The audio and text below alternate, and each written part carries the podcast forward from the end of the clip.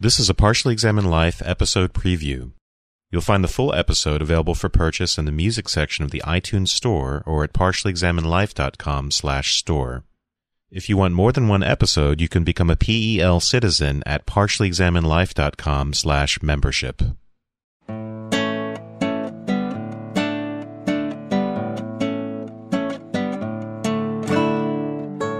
You're listening to The Partially Examined Life, a philosophy podcast by some guys who at one point set on doing philosophy for a living, but then thought better of it. Our question for episode 29 is What is the self? With discussion of Soren Kierkegaard's The Sickness Unto Death. For a link to that text, discussion, and other information, please check out partiallyexaminedlife.com. My name is Mark Linsenmeyer, apparently in despair from Madison, Wisconsin. This is Seth Paskin, aesthetically reflecting from Austin, Texas. And this is Wes Alwan in despair that Mark took despairing uh, in Boston, Massachusetts. There are many ways to despair, Wes. and this is Daniel Horne suspending his ethics in San Francisco, California. Very nice. Fantastic. So Daniel is our special guest, and he was someone who just posted smart stuff on partiallyexaminedlife.com and uh, requested Kierkegaard, and I said, hey, well, why don't you come do it with us? Before you tell us about yourself a little, I want to test you. It's pop quiz time. Sure. I thought we were doing Schopenhauer, but okay. All right, Daniel, what is the first ground rule for our discussion? Oh, man. Oh, this is awful. Um, Don't worry, I don't really, I don't know it either. So. uh, no name dropping. No name dropping. Well, that's one of them. Ah, dear. Okay, not the No first. fair name dropping in lieu of making your point. Do not say, you would understand me if you only read that recent expose by Bob Woodward and Eric R. Douglas, Why Does Wes Hate Buddhism? That's right. I, I think another one, maybe. I think another one is we are going to assume that no one listening to this podcast has done any of the reading or is even familiar with the subject. So we are going to try to keep that in mind as we talk about it. That was much more cogently put than I usually state it. And do you remember the last one? Um, we oh, It's the meaningless one. I only know that we shall we shall only do what it is we're not going to do when we find it might be entertaining. Yeah, And- let's and just we'll say just fill that's in it. the blank. We'll just fill in the blank with whatever that might That's be. actually a very Kierkegaardian way of saying that. we will only be who we are when now we're not trying to be who we are.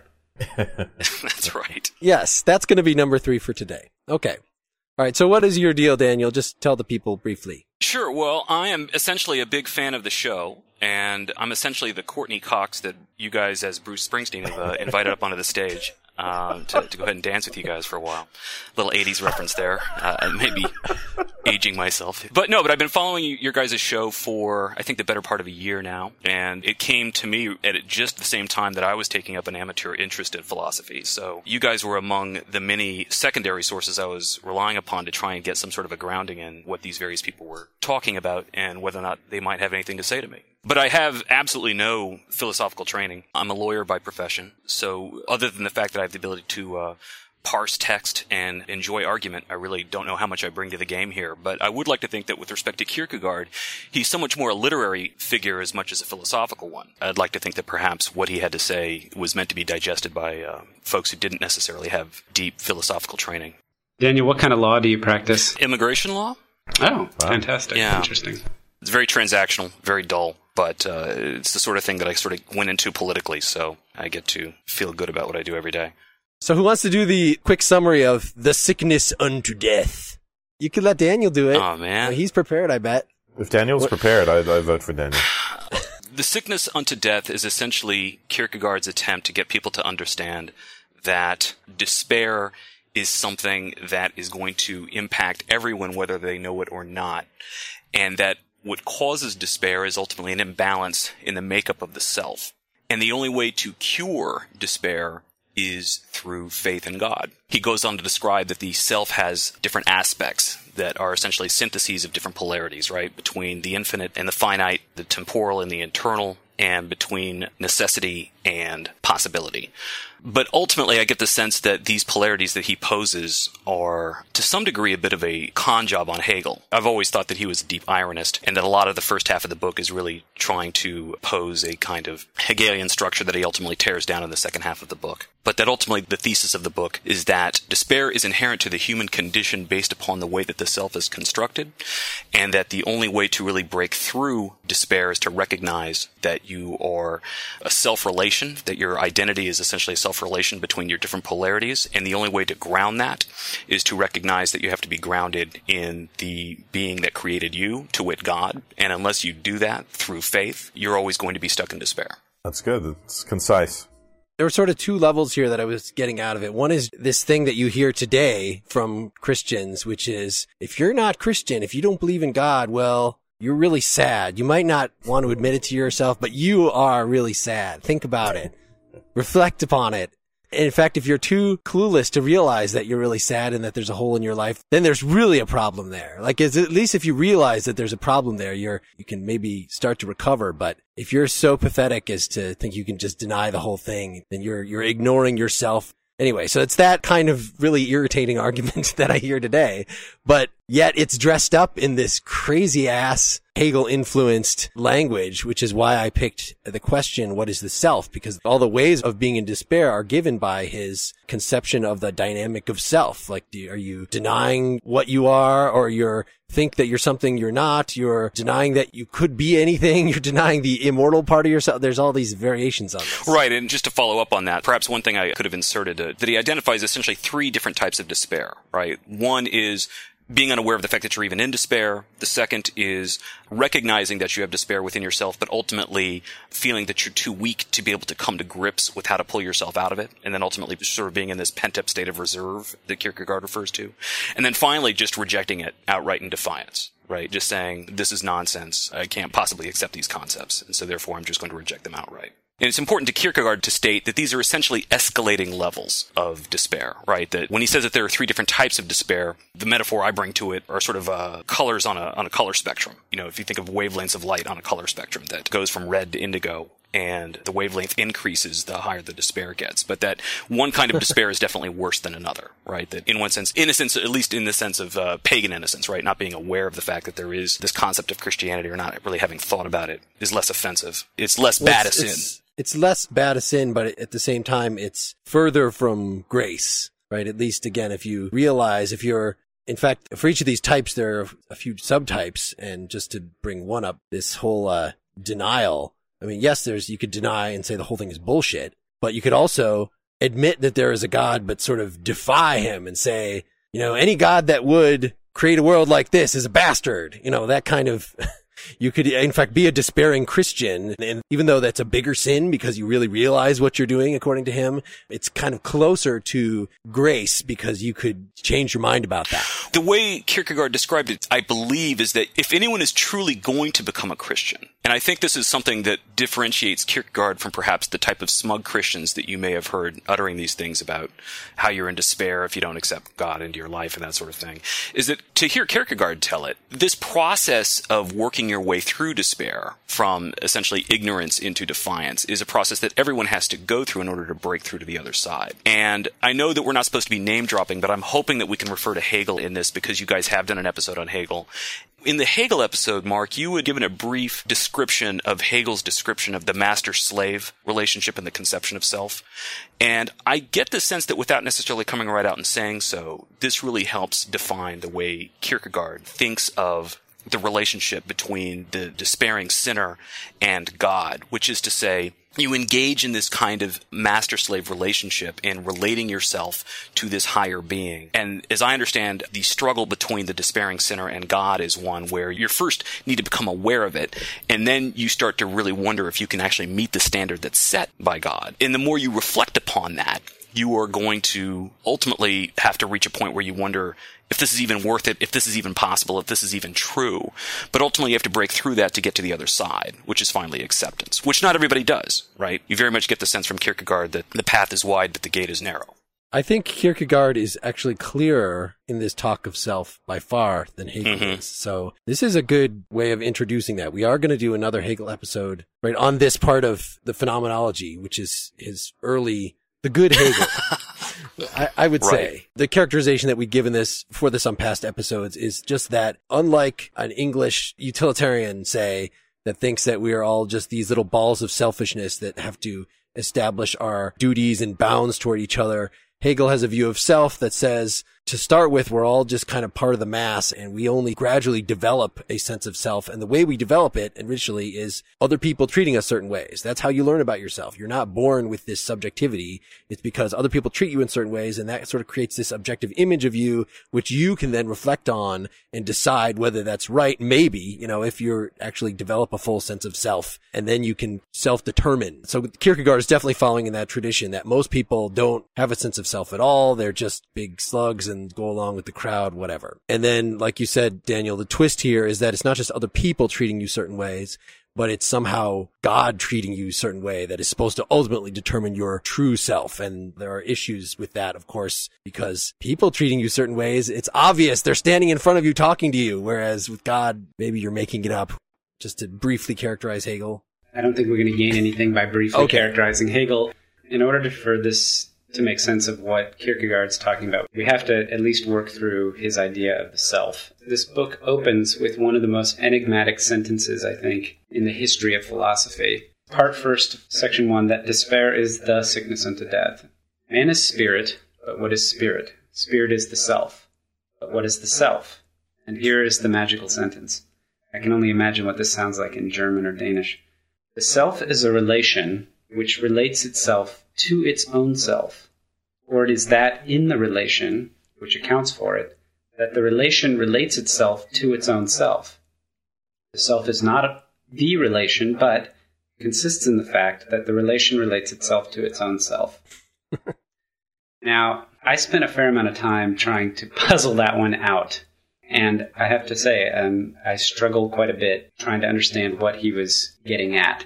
Because at one point, he contrasts this with, say, the mind and the body, I think, or the soul and the body. And he says, you know, you can think about a relation between the soul and the body, but getting caught up in that, it's not the same thing as the relation relating to itself. Yeah, I think you take the dyad, the relationship between soul and body, and then you do another self relation of that. So instead of the self simply being this, I guess maybe spirit inhabiting a body or, or the relationship between spirit and body, it's another level upon that where the dyad is self related in some way. And I think there the idea is that God comes in and provides the grounds for that self relation. And that's why he wants to take it up another level, let's say. I like the interpretation that he's he's making fun of Hegel here. That this whole essay is presented under a pseudonym, Anticlimacus, which uh, he has a few different pseudonyms he published under, and he would do stuff like publish three books on the same day under different pseudonyms that kind of contradict each other in part. And the way he characterized some of his pseudonyms, the, you know, why he would do this is Anticlimacus is supposed to be somebody that is more spiritually developed than Kierkegaard is. Yeah. Well, and Anticlimacus was meant to be a riff on a prior pseudonym he had used in a prior work of Johannes Climacus, right? And uh, I believe Johannes Climacus was originally, I mean, in history, was some sort of, uh, I think, medieval Syrian Christian monk, and the idea was that he was uh, John of the Ladder, right? That's Climacus in Latin, and uh, the idea was was that this is a person who's who's kind of gradually building this sort of ladder to heaven. But the tone that he'd taken with that pseudonym was really one of kind of someone who's not a very good Christian or someone who's not even a Christian at all. But the idea is now with the sickness to death, he wanted to pose a different type of character. The point of Anticlimacus was to be able to take an ultra Christian stance toward this, but it's not actually speaking for Kierkegaard as such. Part of Kierkegaard's whole theory of literature, and he certainly didn't see himself as a philosopher. He saw himself largely as opposed to philosophers. a Christian poet. calls right. I think in uh, and in Fear and Trembling, I think he just referred to himself as a freelancer. Right. I think the way we might think of him today is a kind of a social critic. Perhaps he's the anti Christopher Hitchens in, in the sense that he doesn't see himself as an academic. He doesn't see himself as a churchman. And insofar as he's a pamphleteer, uh, blogger, maybe. Yeah, it's a good point. He sees his role as someone who is free, that he's got the luxury of being able to say what he feels. And whether or not anyone reads him is sort of besides the point, but at least it gives him the freedom to speak the truth that he doesn't really have any other agenda. Do you want to say why he has that luxury? We didn't do a bio, so maybe we should throw in elements of that here. Oh, this is all to to explain the one sentence that Seth brought up. Well, my advice is continue with a little bio. Right. And then I'll get and into then we'll taking come it back to the sentence, and we can read it on Right. both levels. We can take it seriously, and then we can look at the parody of Hegel part of this. Right, it's but yeah, I- stylistically I- a parody of I think by way of biography and the uh, pseudonyms, this. I is think it will help important. attune our sensibilities, to use a- a- another Kierkegaardian concept here, if, if we get into the biography here. So, Kierkegaard was born in 1813 in Copenhagen, died at the age of 42, very young in 1855. Soren's father, who had a very strong influence in Soren's sensibilities growing up as a child, had started out very dirt poor, had made his way you know, largely through good fortune, but also a kind of force of will into uh, becoming quite wealthy. But he had a very pietistic sensibility, very strict sensibility. But as I believe as a young man, when he was still uh, tending sheep out in rural Denmark in the cold, he had at one point cursed God. And this apparently left a very strong mark on Michael Kierkegaard's sensibilities because he had felt that he had forever after cursed his own family and cursed his own progeny by having cursed God earlier. And I think he started to see his fears realized when I think five of his seven children all died at very young ages. Of the seven children he had, only two of the sons, Peter Kierkegaard and Soren Kierkegaard, went on to reach adulthood. And even then, at least Soren sounds like he was a, a fairly sickly child. He was afflicted with scoliosis. I think he spent like four days in the Danish military after having been conscripted and was kicked out for having been uh, physically unfit. But he was raised in wealth. He went to the finest kind of private school, went off to the University of Copenhagen. He earned the equivalent of a, of a PhD degree in philosophy. And his dissertation that he defended in order to get his magister certificate was on the concept of irony. And its thesis was essentially that Socrates should be seen primarily as an ironist. And the reason why that's important is that I think Soren Kierkegaard's own conception of truth while very strictly guided by this kind of dour Christian sensibility, also felt that truth itself was somewhat unknowable, that objective truth was impossible to get at, that there, it might not even be a coherent concept. And the only way to get people to understand that is to break down their sense of what truth is. And this is why Kierkegaard was somewhat obsessed with Socrates. I think he thought of himself to some degree as a modern day Socrates. And I think he sees his whole role as somewhat to use irony as a tool to get people to break down their assumptions. He was strongly opposed to the way philosophy was taught at the time, which is that it was thoroughly and absolutely dominated by Hegel. And what defines Hegel, if nothing else, is that he's trying to build a system, right? He's trying to build a philosophical theory of everything. And this is completely opposed to what Kierkegaard thought was possible. First of all, he thought he was anti-Christian, but I think he also thought it just wasn't true. It just wasn't sensible. He wanted to make sure that as he wrote all of his various publications, that no one could actually aggregate them and to say, this is what Kierkegaard says on X. This is Kierkegaard's system. He wanted to get away from that. And so therefore the use of pseudonyms was in part to be able to allow him to take positions that he wasn't actively advocating because his point wasn't to get you to believe what he said. His point was to try and get you to question what you thought you already knew. He wanted to make sure he could put on a different mask every time he wrote a different book. So he takes an ironic distance towards his own claims. Very right? good. That's exactly right. And also that he himself could not be pegged down. He wanted to break down systems. He didn't want to build them up. And I, I think he found that a useful tool to make that happen. yeah. Relating to how much he seems to go on and on in any one of these essays, I also saw a strong the influence of sermons. Yes. It amazes me that people who lecture in churches can week after week and after week and after week find more things to talk about when they're just talking really about the same thing. You know, they're they're espousing the same creed.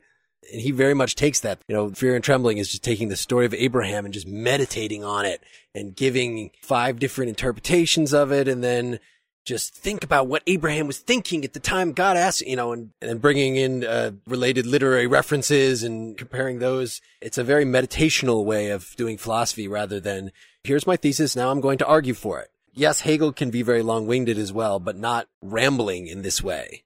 I can see why people often edit down Kierkegaard's works because they lend themselves to that. It seems to break into bite sized pieces very nicely. So I think this is probably the principal source of my resistance to Kierkegaard in general. Is that if it's true that he was maintaining this ironic distance and saw himself as kind of a contemporary Socrates, And he basically uses this lifetime of work and pseudonyms to try to get people to question, you know, engage their own self in questioning. You would have to live a long time, be very conscientious, and be ridiculously smart to be persuaded and influenced by somebody like Kierkegaard because his this is not easy reading. And I can only imagine the project of being persuasive to a larger public audience via the written word over a series of years, you know, creating this kind of dialogue between characters.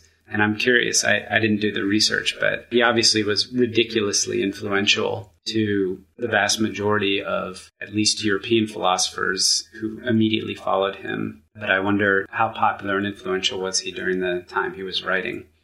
Yeah, he wasn't. He absolutely and utterly wasn't. Because he didn't work at a university, he didn't have a position within the church. Although this is a guy with a PhD in theology, right? So he could have gone those paths, but his wealth allowed him to avoid doing it. And because ideologically he felt that academia was completely passionless and banal and because he felt the church was thoroughly corrupt. And I don't mean corrupt in the way that, say, the Catholic Church was accused of having been corrupt by Luther. He thought that ultimately everyone had a very smug and self-satisfied sense of what Christianity was. That Christianity was essentially a lifestyle, right? You're raised a Christian, you are baptized at a church, you go to church every Sunday, you go ahead and go through some motions. You say, oh great, heaven sounds very nice, I'll, you know, as long as I obey the laws and don't be an actively mean person. God seems like he's a nice enough guy too, so I'll go through all of that and I'll ultimately go to heaven. Kierkegaard just, that did not meet with his sensibility. And he actually frittered away all of his fortune publishing his body of work. But a lot of these publications sold almost nothing. He sort of came into vogue posthumously. He found his way into translation into German at about the same time that there were a lot of debates on Christianity going on within Germany on the direction of Protestantism. That ultimately spread out to, let's say, like a, a young Martin Heidegger who started out in uh, a Catholic seminary, as I understand it. Nietzsche was apparently vaguely acquainted with Kierkegaard in the later stages of his life. There's some stylistic kinship there too. Right, right. But I think you raise a good point, Seth. It's not for everyone. You know, I think Wittgenstein opened up the Tractatus with this comment that this book is really only for people who already have some sense of what I'm already talking about. I wonder if Kierkegaard is almost speaking more to a kind of uh, critical sensibility, saying, you know, is it just me or is this Hegelian stuff really deeply flawed?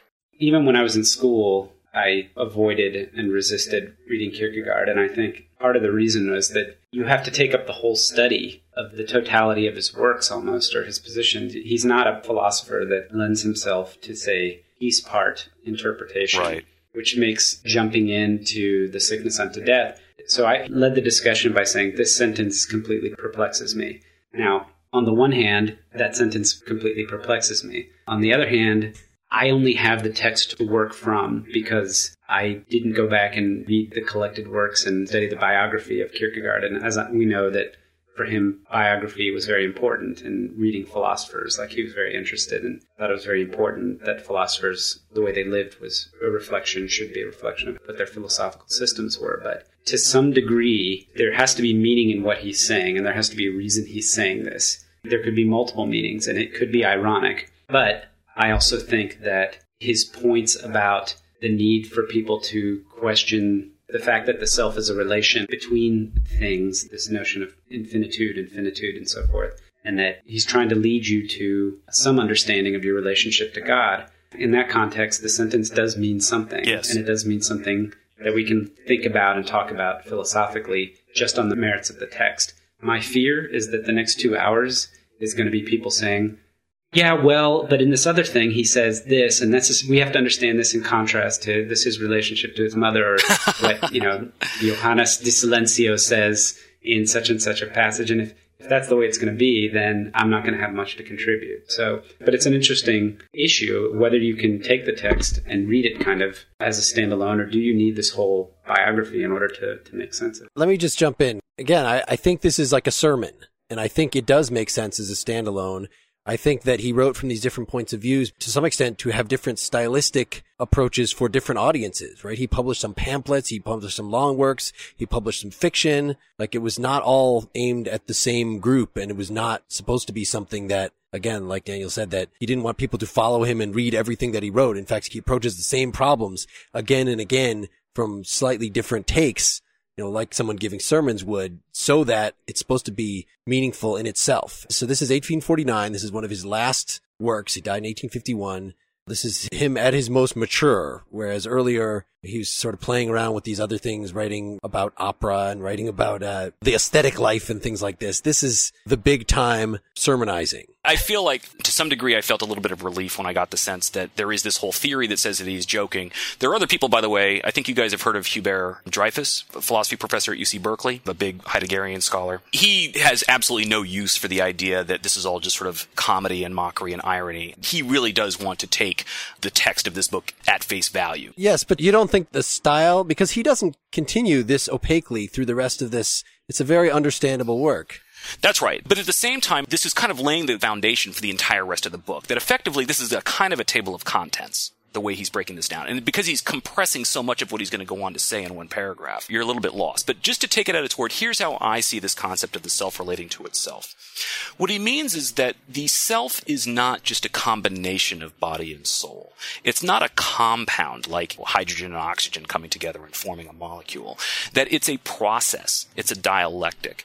To say that the self relating to itself is not just a, this absurd concept, what it means is it's that it's your interiority matching with your exteriority. In other words, it's what you believe and what you think matched against how you comport yourself in the world. The self relating to itself means how do you match your individual sensibilities and your individual subjective sense of what ought to be done or what's true with how you actually act in the world. When he says that the relation relates to itself and this is the positive third, this is the self. But what he means by that is that just to say that there's soul and body, that's not the self. In fact, it says here, the text, a human being is a synthesis of the infinite and the finite, of the temporal and the eternal, of freedom and necessity, in short, a synthesis. And now, by the way, when I say that this is sort of a table of contents for the rest of the book, notice that he actually explodes out these concepts later on in the book, right? As, you know, what infinite and finite means, temporal and eternal. A synthesis is a relationship between two terms. Looked at this way, a human being is not yet a self. In other words, you shouldn't look at these as, as, kind of a static. It's not like two Legos being snapped together and saying, oh, body and soul, this is the self. But rather that it's the way in which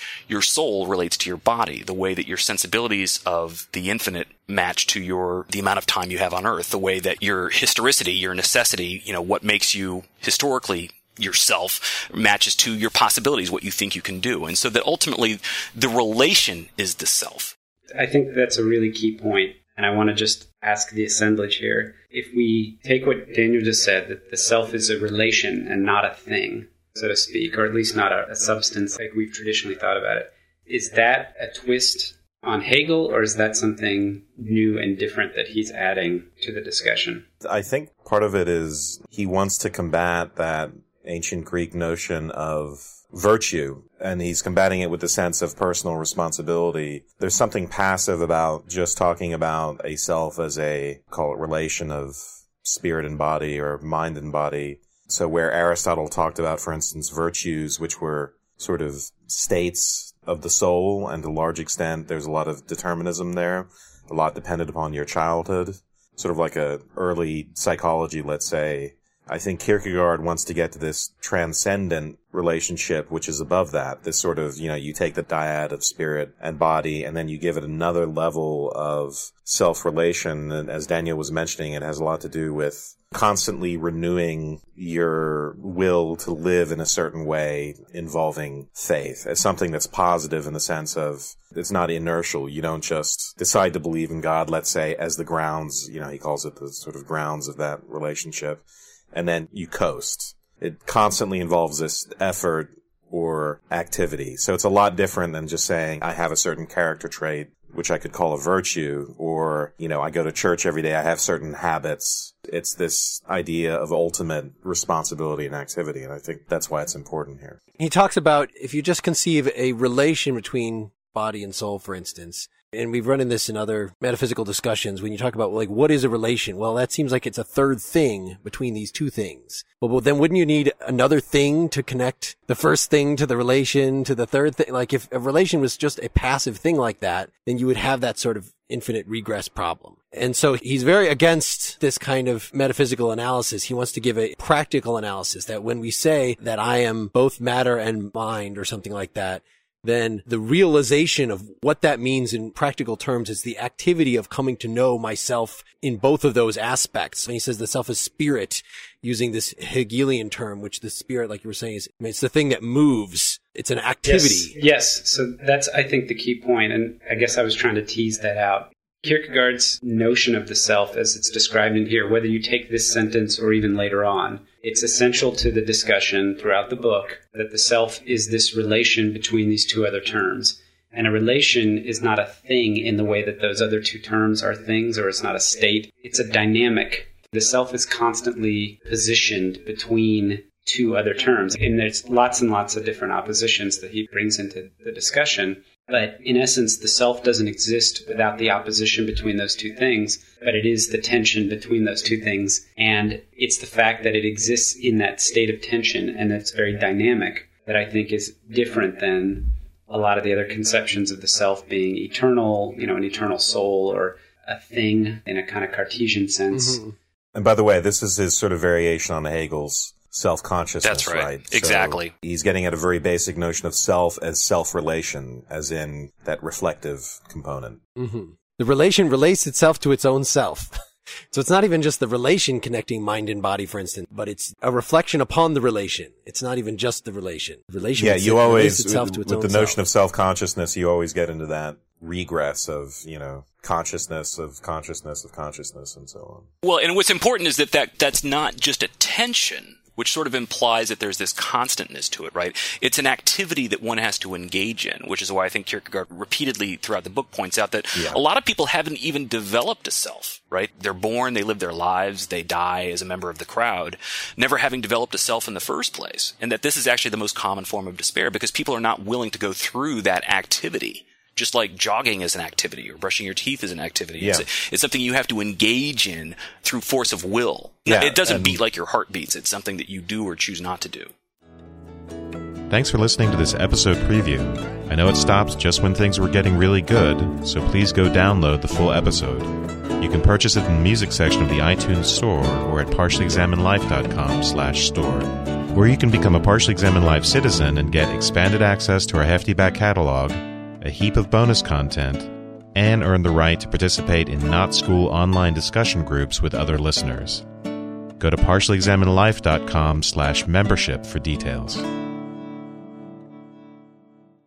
Waiting on a tax return? Hopefully it ends up in your hands. Fraudulent tax returns due to identity theft increased by 30% in 2023. If you're in a bind this tax season, LifeLock can help. Our U.S.-based restoration specialists are experts dedicated to helping solve your identity theft issues. And all LifeLock plans are backed by the Million Dollar Protection Package. So we'll reimburse you up to the limits of your plan if you lose money due to identity theft. Help protect your information this tax season with LifeLock. Save up to 25% your first year at LifeLock.com slash aware.